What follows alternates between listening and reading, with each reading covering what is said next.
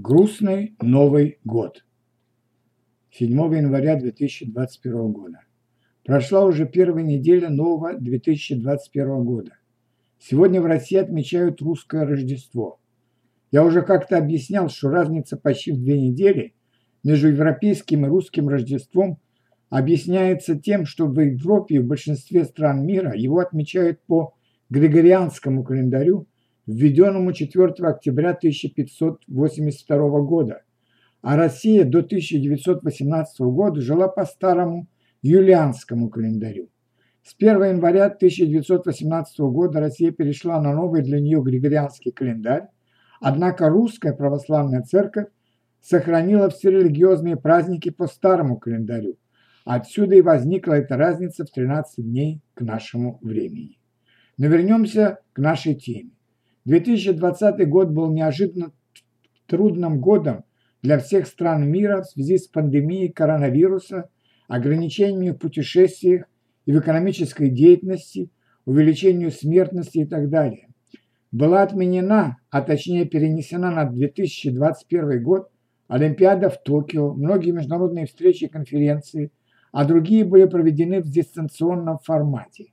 Хотелось бы думать, что общая опасность пандемии коронавируса – сплотит страны и заставит их забыть об экономических и идеологических противоречиях.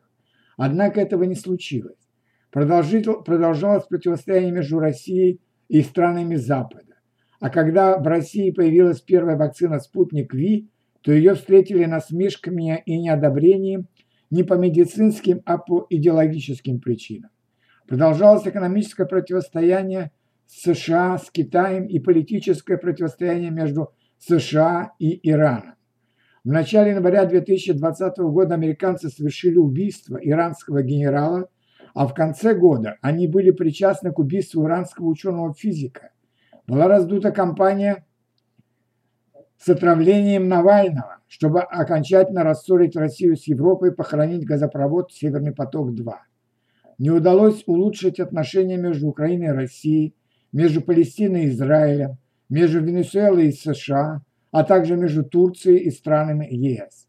На Кавказе вновь разгорелся конфликт между Азербайджаном и Арменией, связанный с Нагорным Карабахом.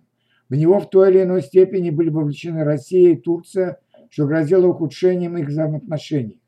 Конфликт с трудом удалось погасить введением российских миротворцев в Нагорный Карабах, но складывается впечатление, что ни одна из сторон недовольна результатами этой мини-войны, и каждая мечтает о будущем реванше.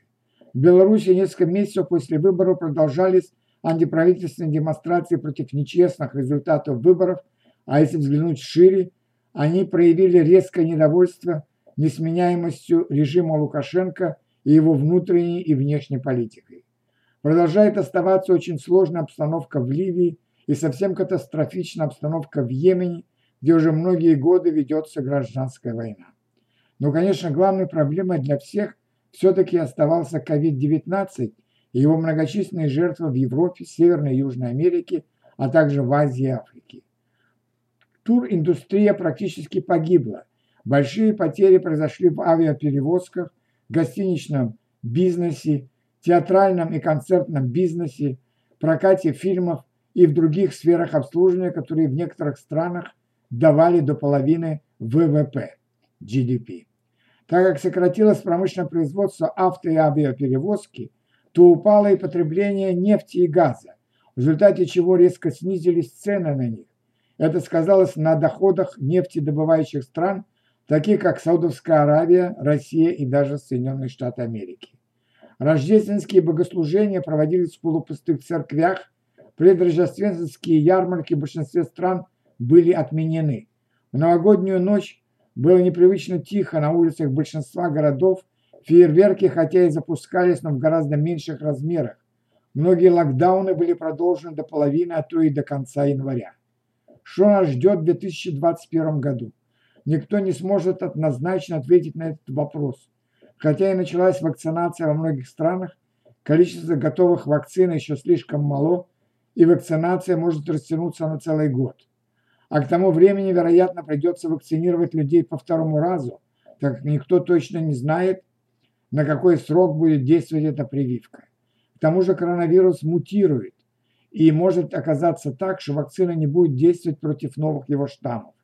Поэтому боюсь, что Новый год будет таким же непредсказуемым, как и год предыдущий. И что тогда делать? Просто жить и радоваться каждому прожитому дню и каждой небольшой удаче у вас, у ваших родственников и у ваших друзей. Ну и надеяться на лучшее, ведь хорошо известно, что надежда умирает последней.